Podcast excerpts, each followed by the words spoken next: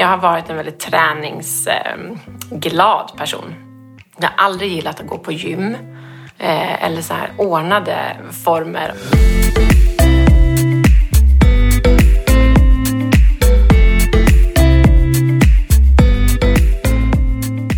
Alla har ett lagom. Det kan vara allt, det kan vara inget eller så är det någonstans där mittemellan.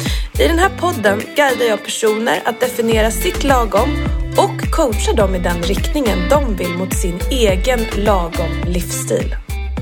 Välkommen till Lagompodden! Välkommen till dagens avsnitt av Lagompodden. Idag kommer du få träffa Hanna som kommer prata om hennes passion som är hållbart resande. Eh, men vi kommer ju även såklart komma in på min passion som är hållbar hälsa. Och lagom, vad är lagom för Hanna? Det var väl egentligen det jag ville veta och vad gör hon för att eh, få känna sitt lagom? Det kommer du få höra nu.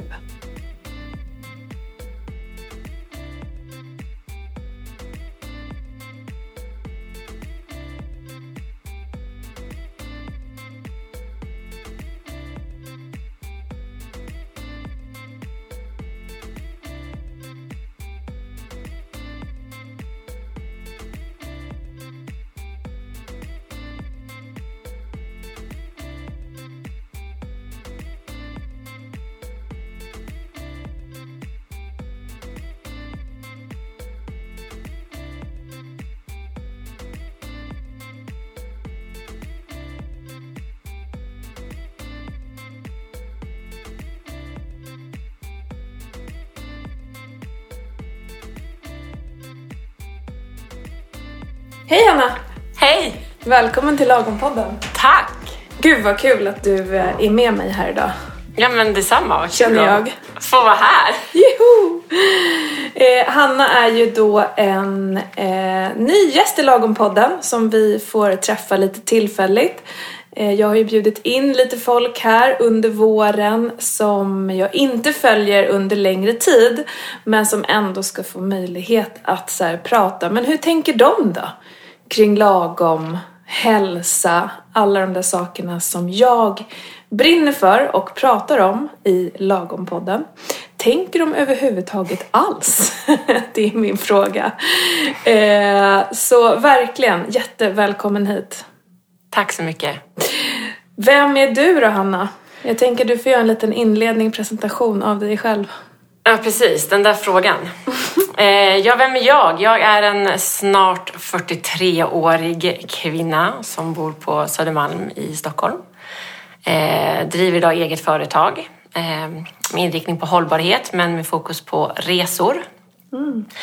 Men har väl egentligen alltid i hela mitt liv haft ett ganska starkt engagemang för rättvisa, jämlikhet, eh, samhällsfrågor men aldrig riktigt liksom vetat vad det ska ta vägen eller vad det ska landa. Men liksom haft det och sen jobbat väldigt mycket med resor och eh, blicka ut i världen och annat. Och för några år sedan så liksom ramlade poletten ner vad gäller hållbarhet vilket gör att jag också sedan dess har lite grann så omvärderat väldigt mycket i mitt liv. Ser på saker på, på ett nytt sätt och har väl fått någon sån här slags förståelse för vad vissa saker innan har varit för någonting. Nu kan jag sätta ett ord på det kanske eller så här, ta mig an det på ett annat sätt för att jag har fått en, en betydelse på, på olika saker.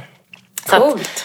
jag har liksom jobbat inom rese och tidningsbranschen i många år och, men ramlade då över här med hållbarhet och liksom omvärderade väldigt mycket och startade om och började då driva ett eget företag. Mm, coolt. Som, Och som jobbar nu med hållbarhet, eller hållbart resande sa du? Precis, men Ja. det är hållbarhet, hållbart resande och hållbar turism. Men det är liksom hållbarhet inom besöksnäringen med just fokus på det. Men det blir, när man väl har börjat jobba med hållbarhet så är det som att då tittar man på alla delar i samhället. Även om just mitt fokus är resor för att jag älskar eh, att resa och jag älskar att prata om det och eh, blicka ut och läsa om, om världen från det perspektivet. Så kan ju håll- hållbarhet appliceras på egentligen vad som helst. Det är, liksom, det är samma nycklar så att säga, oavsett ämne. Även hälsa är ju en Eller hur? del av det. Pratar man också. Mm. ganska mycket hållbarhet. Men hur är det hållbara resandet då? Alltså hur, hur går det för oss och resandet? Alltså Ja, just precis. nu är det väl superspännande, eller liksom speciellt också. med just resande. Men Det är ju verkligen, det här coronaåret har ju ja, men verkligen gjort det svårt för resebranschen, eh, besöksnäringen. Det är väl en av de branscherna som har lidit mest, om man nu kan prata olika nivåer av lidande. Sen finns det ju andra aspekter också såklart. Men den har drabbat besöksnäringen väldigt hårt. Så att just det här året har ju varit extremt speciellt. Och hållbart resande är det man kan se är att det finns ett ökat engagemang och en ökad, ett ökat intresse för frågorna äntligen inom branschen själva. Man har väl insett nu när man har stannat upp i att okej, okay, nu måste vi faktiskt lyssna till vad är det som händer egentligen i världen och vad behöver vi nu för att gå vidare. Innan corona har varit väl lite mer just att branschen själv kanske slog lite dövörat till för man pratade så mycket flygskam och man pratade bara miljö och klimatet och då blev resor lite grann ja, fult. Ja. Eh, så det var liksom svårt att greppa helheten kring hållbarhet när vi pratar resor. Nu ska jag säga att det finns ett, som sagt, en ökat engagemang att lära sig saker och ting och sen får vi se vad det landar. Men det som man har märkt är ju att att resandet har ju påverkat på så många nivåer. Det är inte bara det att vi inte reser ut ur Sverige och stannar inom liksom, vårt egna land. Det, på, det är en hel ekonomi. Så det påverkar ju människor på så många plan. Mm, verkligen. Eh, både här hemma och utomlands. Så att, Vad heter ditt företag? Reform Travel. Coolt. Så hållbarhet, och du sa så här, så där någonstans så startade jag om och startade det här. Va, va, och då var det kopplat till hållbarhet tror jag. Var, det- var det något? Ja, men det var, jag var på en reportageresa i Sydafrika. Jag satt på en resetidning och fick för första gången, och det kan ju låta väldigt naivt då efter att ha jobbat i resebranschen i så pass många år och skrivit och pratat om resor och marknadsfört destinationer och annat. Där man hela tiden hade fokus på ens egen upplevelse och att det skulle vara liksom den mest fantastiska resan och man skulle äta gott och man skulle se häftiga saker och vara med om häftiga äventyr och annat. Men man pratar ju aldrig egentligen om vad händer bakom kulisserna? Alltså vilka människor är det faktiskt man möter? Vilka är det som jobbar på hotellet man bor på? Eh, vilka är det som har hand om den här aktiviteten man åker iväg på och annat? Och det här var första gången och liksom sent i livet som jag reste iväg med en aktör som hade funderat på allt det här och som på riktigt pratade om resor ur ett annat perspektiv. och som pratade om just ja, men vad händer när ni kommer hit på plats? Liksom, var bor ni och var äter ni och varför gör ni det? Och vad, hur ser det här landet ut? Alltså hur ser samhället ut här? Hur ser det ut med jämlikhet och liksom, fattigdom och Mm. Okej. utbildning och det, liksom hela Så det var spektrat. som en ögonöppnare för dig liksom? En total ögonöppnare. Så jag ska säga att jag har i och med det stegvis också förändrat väldigt mycket i mitt eget liv. Alltså liksom, hur jag är med mina barn, hur jag klär mig, vad jag Mm, äter wow. och liksom, hur jag tar mig fram, vad jag väljer att göra. Och, Wow, så det där var liksom värsta game changern för dig? ja, Ja. Och det är det du liksom, var där, var där din företagsidé kom upp då eller? ja, Ja, okej. precis. I det och det, det såddes ett frö. Mm. För jag, eftersom jag just har skrivit mycket om resor och vi inte skriver då om det här andra så känner jag så att vi behöver en plattform. Vi behöver någonstans, vi, liksom, vi behöver för det första sprida kunskapen eftersom jag själv har jobbat inom branschen och inte hade någon aning om detta. Ja. Eh, så för det första så måste vi börja prata om det. Men sen också att visa människor att resor är så mycket mer. Mm. Så vi måste väcka, väcka tankar och öka medvetenheten helt enkelt. Mm, så bra. Ja, och så tyckte jag inte att det fanns det jag ville göra någonstans. Nej, jag precis det. Så då, Du gjorde ju ett ganska roligt inlägg för några månader sedan om eh, kan vi inte bara vara lite lagom i det här med hur man tänker kring de här sakerna. Att alltid när, när man pratar om det här så pratar man så här och då ställer sig motståndarna och säger nej, nej, nej, nej, nej. Alltså, det var ju någonting sånt. Kan, kan du säga något mer om det? Kommer du ihåg det inlägget? Det gör jag. Jag skrev det för... Jag startade 2017 och så har jag skrivit en del sedan dess och sen så har det liksom gått lite upp och ner och sen så kom väldigt mycket kring bara så här miljöfrågan. Att hållbarhet blev lite kidnappat skulle jag nästan vilja säga eh, begreppet i att jag menar, hållbarhet handlar om att det både ska vara bra för miljön men det ska också vara bra för människan. Det sociala perspektivet är precis lika viktigt som det miljömässiga och även då det ekonomiska. Liksom. Det ska finnas en, en vinst bortom bara här, pengar här och nu. Det ska vara en vinst för samhället, en vinst för människan. Eh, och jag tycker att i Sverige så blir, när vi har debatter kring saker, oavsett om det då gäller miljön eller annat, så blir det antingen, det blir väldigt svart eller vitt. Allt eller inget. Det är så svårt någonstans att få en, som, en diskussion kring nyanserna och de gråskalorna. För ingenting är ju så enkelt som vi oftast vill framställa det som. Och då tänker jag att, jag menar, utifrån det perspektiv som jag har haft då på resor, liksom, man ska sluta flyga, man ska sluta shoppa, man ska sluta äta kött. Eh, man ska i princip sluta med allting. Man ska flytta ut till landet och bli självförsörjande och eh, liksom ta sig fram genom att trampa cykeln ja. i princip. Och ja, visst, vi måste ställa om, men ska vi få med människor, liksom, den stora massan som vi ändå behöver få med oss, så tror jag inte att vi vinner på att göra det så svart eller vitt. Utan snarare så här, ordet lagom, att få mer respekt för det. Att ja, men, dra ner på köttkonsumtionen eller mm. liksom, träna lagom. Precis som du pratar så himla mycket om. Istället för att du ska bara se och inspireras av de här mest Mm. Eh, Varför tror du att det är så? Alltså om man tittar på din bransch liksom. Ja, alltså det är en svår fråga. Jag tror att det finns inte riktigt tiden, det finns inte det engagemanget, vi har liksom inte orken att ta till oss komplex information. Eh, vi vill slå upp våra sociala medier och bara få en så här härlig bild och känna mm. liksom, like på den. Och när det blir för krångligt då slår vi på något sätt dövare till. Mm. Och även liksom mediejournalistiken, det är väl lite samma sak där. Jag menar, vi ska, nu går vi på en linje. Liksom. Nu är det det här som gäller och då ja. kör vi all in på det. Och sen ja. så okej, okay, jaha du, jaha när du är lite grann sådär. Ja men det får vi ta någon annan gång. Det har vi inte riktigt tid med. Nu vill vi bara ha människor som går på den här. Mm.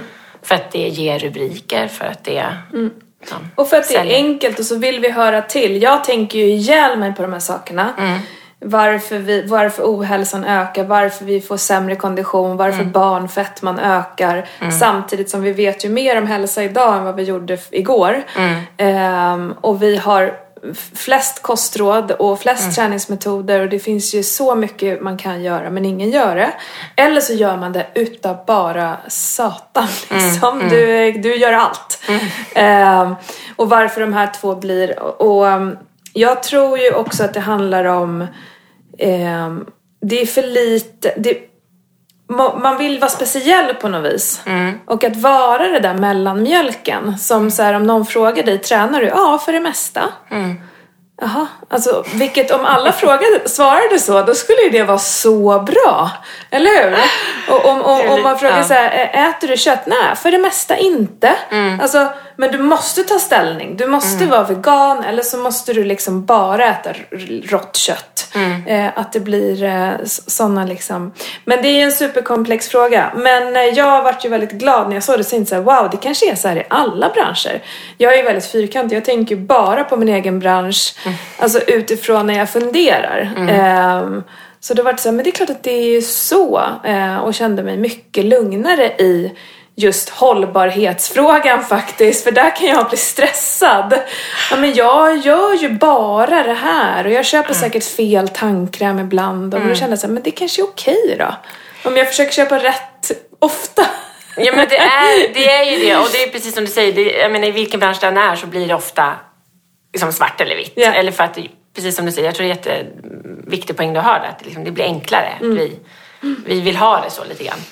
Men att ta de här små stegen mm. är ju så mycket viktigare än att bli förlamad. Alltså, bara igår så hade jag en diskussion med en person just det här med att det är ingen idé att gå runt och känna skuld eller skam. Mm. Vi får ingen att förändra beteenden av det. Mm. Utan vi behöver ju jag menar precis som du och som jag också känner att man måste ju angripa det på ett positivt sätt, mm. på ett mm. inspirerande sätt och mm. snarare visa på att det här kan du förändra. Mm. Liksom, skit i allt du inte orkar med just nu eller inte har möjligheten att göra successivt som vi också ökar vår medvetenhet. Jag menar, kan man ingenting om en fråga, då kan man inte heller förvänta sig att någon ska förändra någonting. Nej.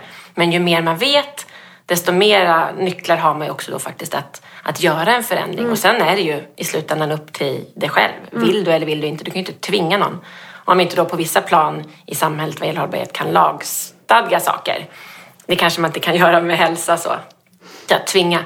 Fast samtidigt, jag menar, om man tittar på skolan och andra. Att man mm. liksom, hur tänker du kring de där alltså så här, med, med dig själv och, och mm. alltså apropå lagom. Har du, när jag säger så här, lagom hälsa, vad tänker du då kopplat till dig själv?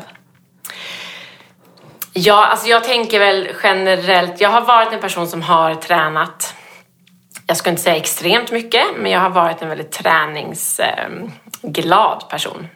Jag har aldrig gillat att gå på gym eh, eller så här ordnade former av träning. Men jag har alltid tyckt om att springa, eh, gå mycket, cykla vart jag än ska i princip om jag kan det. Eh, så friluftsliv på sommar och vintrarna. Mm. Men när jag var ung innan barnen, ska jag väl säga, så hade jag ju ett helt annat träningsfokus än vad jag har idag. Är det positivt eller negativt? ja du, kan jag säga liksom att under några år då kände jag att då hade jag inte tid att tänka på hälsan eh, när barnen kom. Det var från att vara en person som tycker väldigt mycket om att sova, som är en stor del av min hälsa, att om jag inte sover så... Det är bäst för alla att jag får sova, ja. kan man vill säga. Ja. Eh, och så var det liksom så mycket fokus på det där i början när man ställde om med barn och som inte ville sova.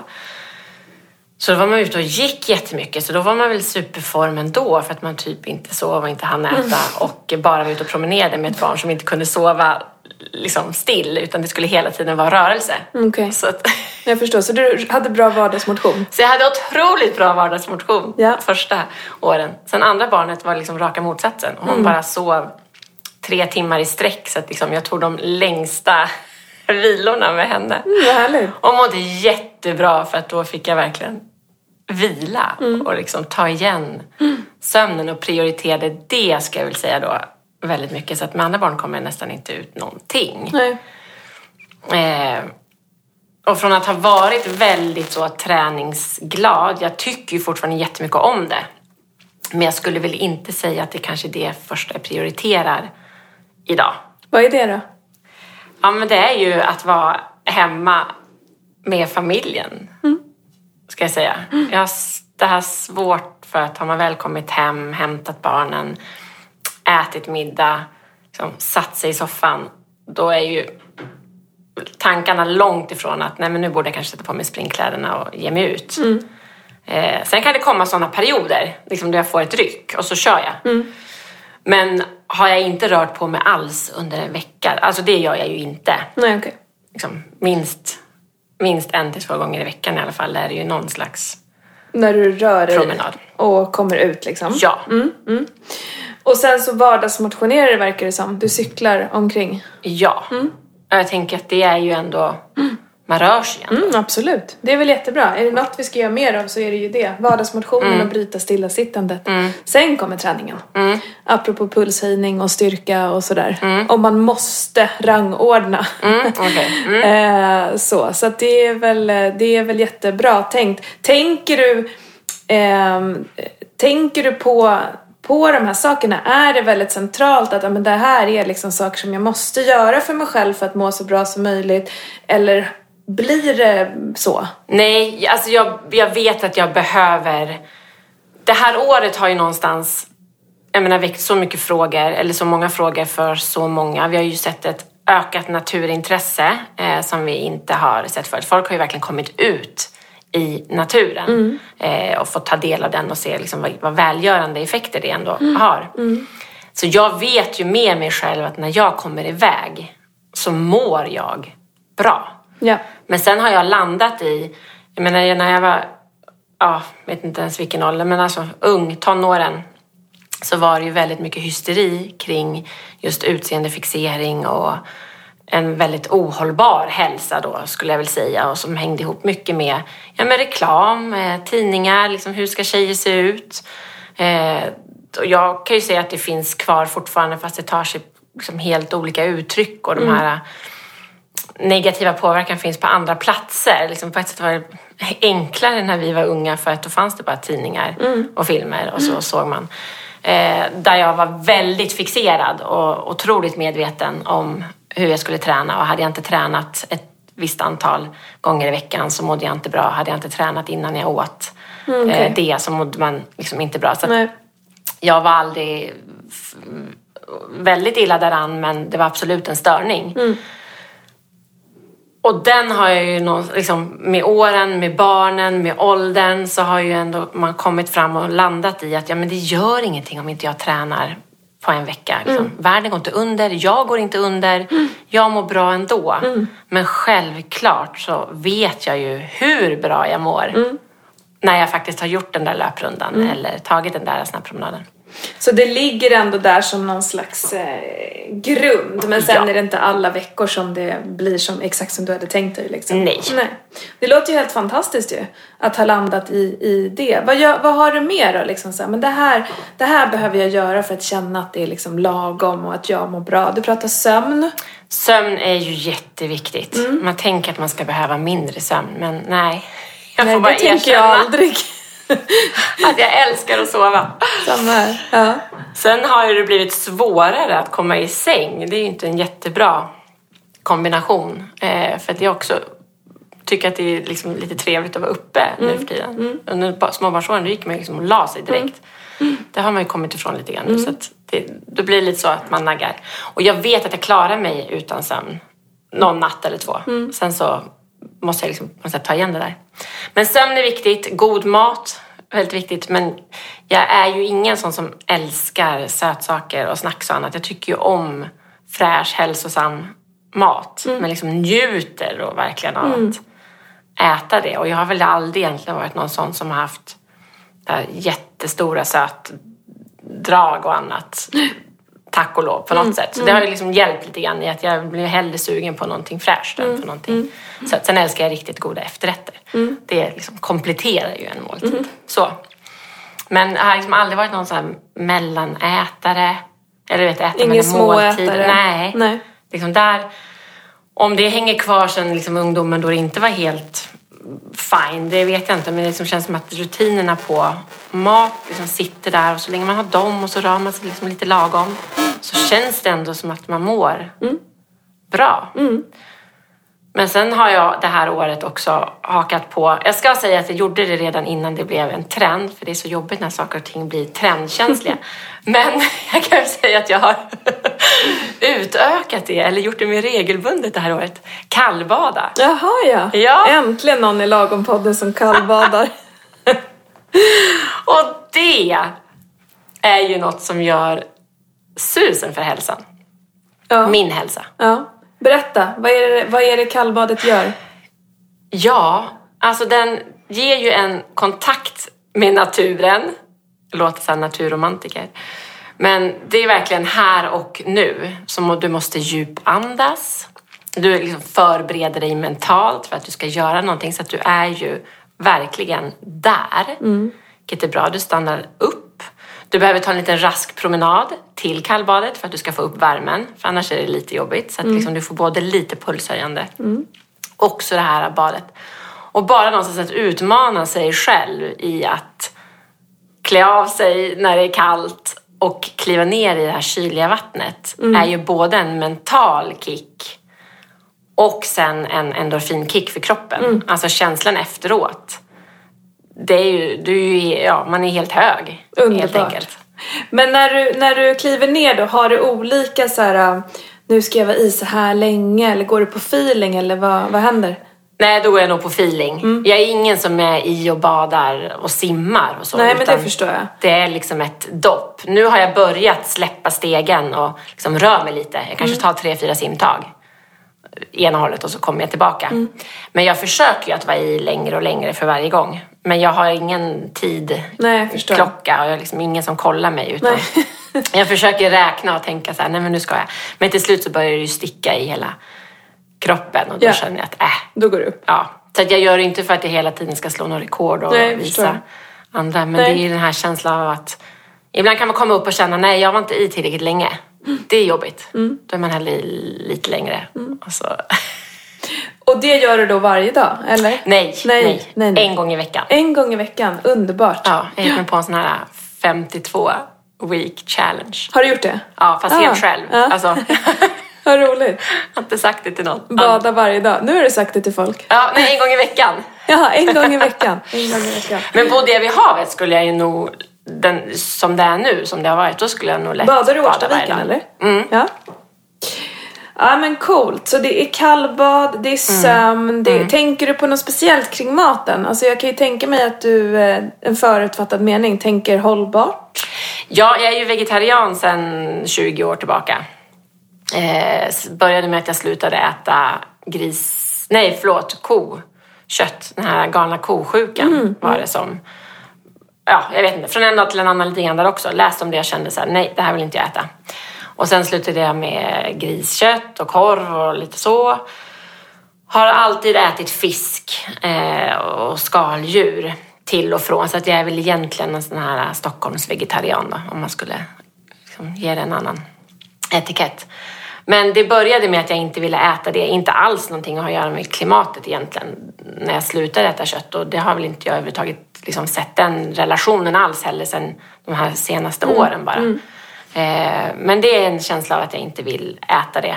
Och sen jag tror inte att det egentligen har så mycket med hälsan, men det blir ju en bättre hälsa av att inte äta för mycket rött kött. Så att det blir liksom en, en win-win någonstans. Men så att ja, jag äter ju mycket liksom grönsaker och vegetariska rätter. Sen är det en utmaning med barn. Man skulle ju hellre äta kanske ännu mera sallader som jag åt väldigt mycket förut. Det äter jag ju i princip aldrig längre. För att det, alltså förutom sallad till maten. Ja, jag då, men- Men Så. inte som huvudingrediens. Nej, det blir svårt med barnen. Men så att man försöker väl hitta någon slags balans där. Eh, när man själv får välja så kan man vara ännu lite mera hälsosam eh, och annat. Och också liksom någonstans, ja men hela tiden med det mentala, att tänka att ja men så länge jag äter bra mat så är det fine. Det Vad är bra inte- mat för dig då? Har du några exempel? Oj, några exempel, det var svårt. Men ja, men här, att det ska vara lite grann från hela, vad säger man, näringskedjan då förutom köttet. Det ska vara lite proteiner, det ska vara mycket grönsaker, C-vitaminer. Mm. Eh, jag har hört någonstans att det ska vara lite olika färger. Det brukar jag inte tänka så jättemycket på, kanske.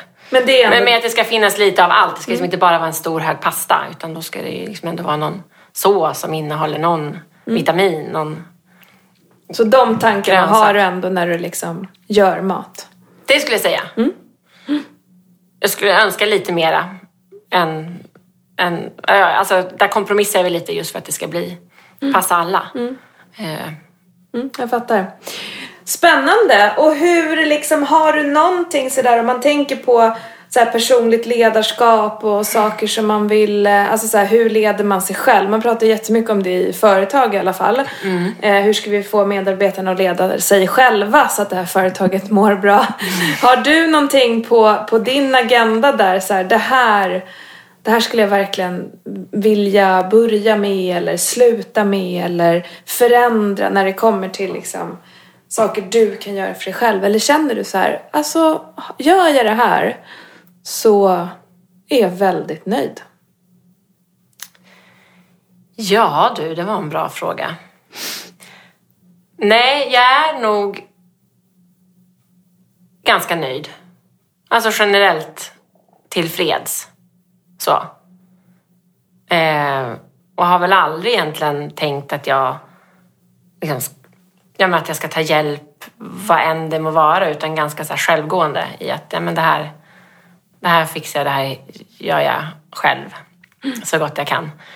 Men sen kan jag ju periodvis bli liksom, ja, men lite frustrerad ändå om jag märker att det inte blir någonting. Då kan jag ju, men då känner kroppen av det på något sätt att nej, nu, nu har du suttit för länge eller nu var det för länge sedan du faktiskt rörde på dig. Nu måste jag ut. Det är som att det liksom tar över. Ja, okej. Så att då, då kommer jag till en gräns där nu kan jag inte låta det gå längre. Utan då blir det att jag Så sticker du ut. blir aldrig bekväm där liksom? Nej, Nej. jag tror inte det. Nej, det, nej uppenbarligen inte. det är ju bara tacka och ta emot. Det är väldigt många som önskar att de hade den känslan. Jag får ju ofta höra, tänk om man hade den här känslan av att, så här, att, att hela mitt väsen säger till. Men det Aha. gör det aldrig. Utan väsenet säger bara, ligg kvar, sitt kvar, det här är nice. Aha. Så där har du ju liksom, Ja, men där Eh. Mm. har jag nog något väsen som säger till mig. Det börjar liksom klia, någonting händer så Mm. att jag känner att det här inte går. Sen kan jag ju tycka att det liksom är en, när det blir att just att det har varit mycket genom livet så är det ju också en övning att bara njuta. Men jag, är, jag är ganska bra på att inget göra men jag är ju också ganska bra på att när jag väl bestämmer mig så kör jag. Och så, Mm. som, så ganska bra liksom balans där, Ja. upplever du. Mm. skulle jag nog säga. Låter tråkigt kanske. Nej, det är väl jättehärligt.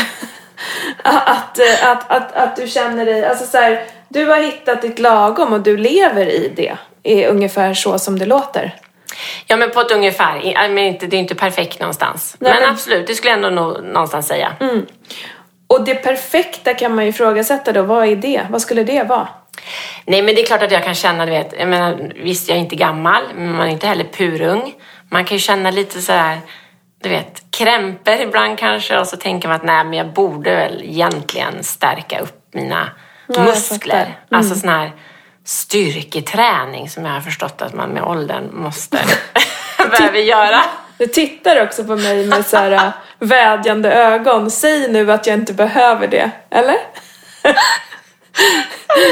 Jag tycker det är så tråkigt med styrketräning. Mm. Men jag kan ju känna någonstans så här, okej, ja, men nu när vi åkte skidor, ja men det är lite ömt i knät. Mm. Man kanske skulle behöva jobba upp något där eller liksom rygg, magen, att man, ja men man kanske säckar ihop lite för mycket och så känner man, "Nej, jag har inte kvar den här unga Nej. liksom, känslan. Så att jag borde kanske egentligen Det ha ligger lite där och liksom funderar lite Ja. låter det som. Så kan man säga. Men det är väldigt lågt nerprioriterat. Ja. Ja.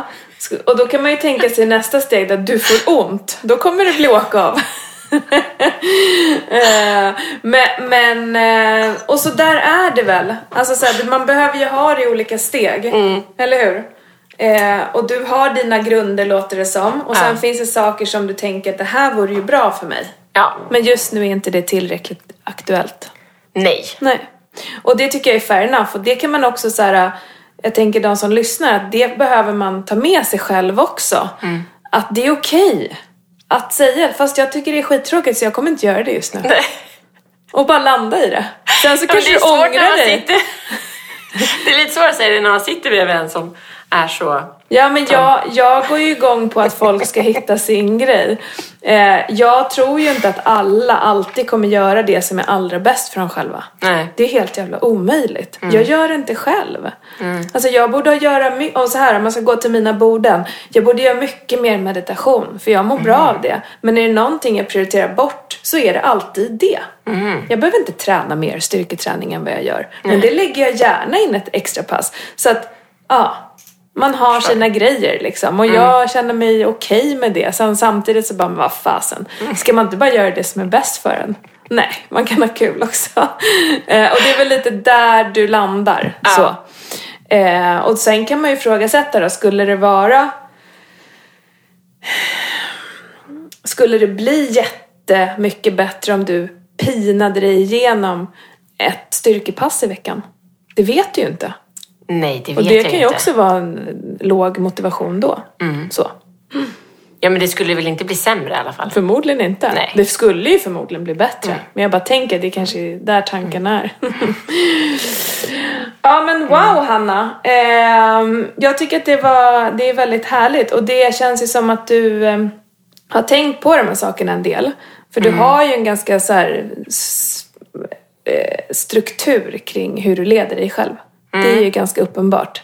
Och att allting hänger ihop. Eh, dels med det du jobbar och driver ditt bolag med, men också för dig själv. Eh, som du verkar ha jobbat upp under ganska lång tid. Eh, eller hur?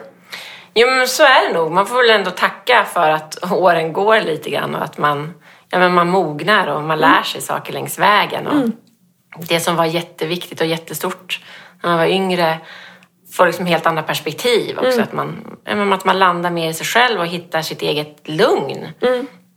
Ja, tryggheten i sig själv på något sätt. Men sen hänger den ju ihop väldigt mycket med att man ändå mår bra. Och det gäller väl Ja, men dels så tror jag att det gäller att acceptera vad man faktiskt mår bra av. Att liksom våga erkänna för sig själv att jag kanske mår bra av att sitta hemma en kväll och inte umgås och bara få vara. Eh, men att jag då tar tag i den här träningen som jag också mår bra av en annan dag. Men att he- inte hela tiden vara mellan jag borde göra det, jag borde göra det. Utan bara, nej men nu är jag här, nu gör jag det och det mår jag bra av. Ja. Imorgon gör jag det, det mår jag också bra av. Då gör jag det då. Att, att vara i nuet och vara bra på att inte göra så mycket. Eh, och det är väl jag, bitvis. Och det är också, tror jag, bra för sinnet på något sätt. Att få låta sig vara lugn. Absolut. Är det, är ditt företagande, hur länge hade du haft det nu? Fyra år? Eller vad sa du? Alltså det är väl inne på fjärde året då. Men jag- coronaåret känns som att det varit som en parentes nästan Ja, med tanke på att man är i besöksnäringen. Men ja, jag startade hösten 2017. Och leder du dig själv som företagare på liksom det sättet? Alltså hur är du som företagare? Nej, där kanske jag inte är som jag privat. Jag är väldigt bra anställd har jag alltid sagt. Eh, Okej. Jag är bra på att göra det som andra säger åt mig Mhm. att jag ska göra Mm. när det gäller eh, jobb. Eh, jag är bra på liksom, personligen att ta hand om mig själv och se till vad jag vill göra. Men som enskild företagare så är jag kanske inte lika bra på att faktiskt liksom, dra mig själv Okej, framåt jag förstår. driva mig själv. Och det här företaget har jag ju också startat med utifrån en passion för någonting. Alltså jag brinner för frågan. Eh, jag brinner inte egentligen för att ha ett företag. Nej, jag fattar. Utan det är liksom frågan i sig som är viktigast. Och så känner jag att men, det fanns ingen annanstans jag kunde göra precis det jag vill göra. Nej. Men jag är också, så det är lite, det, det är inte helt lätt för jag är också väldigt bra på att jobba själv och att eh, liksom vara ensam. Eh, och trivs med den här självständigheten, eh, att driva frågorna ensam. Så att, ja, där finns det väl fortfarande saker att fundera på och eh, kunna dra. Så jag är liksom bättre på att leda mig själv som person än att leda mig själv som arbetare. Coolt. Och det är ju ändå du som är viktigast i första hand. Jo, Så är det ju. Eller hur? men det, behövs ju lite både och. Absolut. Så är det väl också. Ja. Någonting som du tycker att vi borde prata om som handlar om eh, hälsa, lagom och anything, hållbarhet som vi inte har pratat om hittills. Något som du vill, tycker är viktigt att ta upp. Nej, men jag tycker det är fortsatt viktigt att prata om det hela tiden ur olika perspektiv och visa på att den här eh, ja, bilden som ofta målas upp i media med alla perfekta influencers och alla perfekta träningskonton och annat, att liksom det, är inte, det är inte helheten. Det är inte sanningen alltid. Eh, det finns så mycket bakom. Det kommer ju någon ny film nu. Jag vet inte om du har pratat om det. Nej? Eh, en ny film som en svensk regissör har gjort, spelas in i Polen, som handlar om en träningsinfluencer eh, som lägger ut pass på sitt konto dagligen. Hon står inför så här svettig publik och liksom tränar och visar ofta såna här rumpbilder till exempel. Men alltså liksom vad, vad det driver hos henne och hennes eh, liksom relationer till sina följare och liksom den här träningen. Så det är intressant tycker jag att se ja, men den här nya influencervärlden och hur den ska inspirera till alla de här Ja, nu hoppar jag från ena till andra och det lyckas jag ibland göra. Men jag läste en artikel igår om den här brasilianska trenden om att man ska eh, operera sina rumpor, bakdelarna. Ja. Eh, och att det på något sätt hänger så mycket ihop ibland med såna här tränings Ja. fitnesskonton. Liksom. Ja. Att när du är på gymmet så ska du ta en...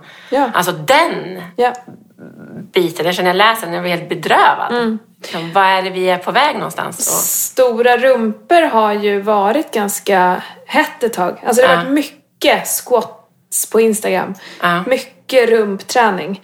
Ehm, på ett sätt, alltså det, det blir, det beror ju, allting beror ju på hur man vinklar det. Men, men det som jag har upplevt är att det inte bara är spinkiga personer eh, som blir stora och kommer fram på de här sätten. Sen blir det ju liksom ett en annan typ av exponering då för om jag hade varit 14 så hade jag ingen rumpa. Nej. Hur hade, vad hade hänt då, då? Nu hade jag tur. För när jag var 14 så skulle man ha så små Levi's-byxor som möjligt. Och det passade min icke-rumpa. Men okej. Så att det blir ju fel. Det blir, Så det blir ju det här allt eller inget igen. Eh, var är de vanliga personerna som står på gruppträningspassen och inte har koordination? Eller var är de vanliga som är lost på gymmet men försöker så gott de kan? Nej, för de syns inte. Nej. Och då blir det skitjobbigt att gå till gymmet. gymmet för du har varken stor rumpa eller kan göra en volt liksom. Ehm, så ja, absolut. Fortsätta prata om det och angripa det. Ja, och precis som du gör, visa upp att träningen har inte att göra med huruvida du är stor på ett konto eller att du är liksom redan perfekt i din träning. Utan träning är ju någonting som vi alla behöver för att må bra på olika sätt. Och det är precis, det är liksom, det är medelsvensson också. Det är inte vare sig du är känd eller inte. Utan den här... Och det är ju en utmaning att hur inspirerar man då? Hur når man fram? Ja. För att det är inte det folk kanske tittar på Nej. eller läser om eller Nej. Så. Men att få, det, få människor att förstå att Mm. det är något som är viktigt för, Eller hur? för oss alla oavsett var vi bor och Mm. hur vi ser ut. Well said.